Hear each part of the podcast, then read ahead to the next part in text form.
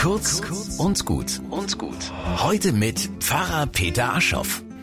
An einem Haus im bayerischen Wald prangt ein Schild, auf dem steht Herrgottsschnitzer. Und ich frage mich im Vorbeifahren, ob dort Kruzifixe, Heiligenbilder und Engelchen geschnitzt werden. Oder ob man sich in dem Dorf seinen Herrgott selbst schnitzt? Man sagt es ja manchmal, dies und das kann ich mir auch nicht schnitzen. Ich kann es nicht aus dem Hut zaubern, mir nicht aus den Rippen schneiden. Die Traumpartnerin, den idealen Chef, die perfekten Kinder. Wunschbild und Wirklichkeit liegen da oft ein gutes Stück auseinander. Es ist schon eine Versuchung, mir meinen eigenen Herrgott zu schnitzen. Ein Talisman, den ich in die Tasche stecken kann.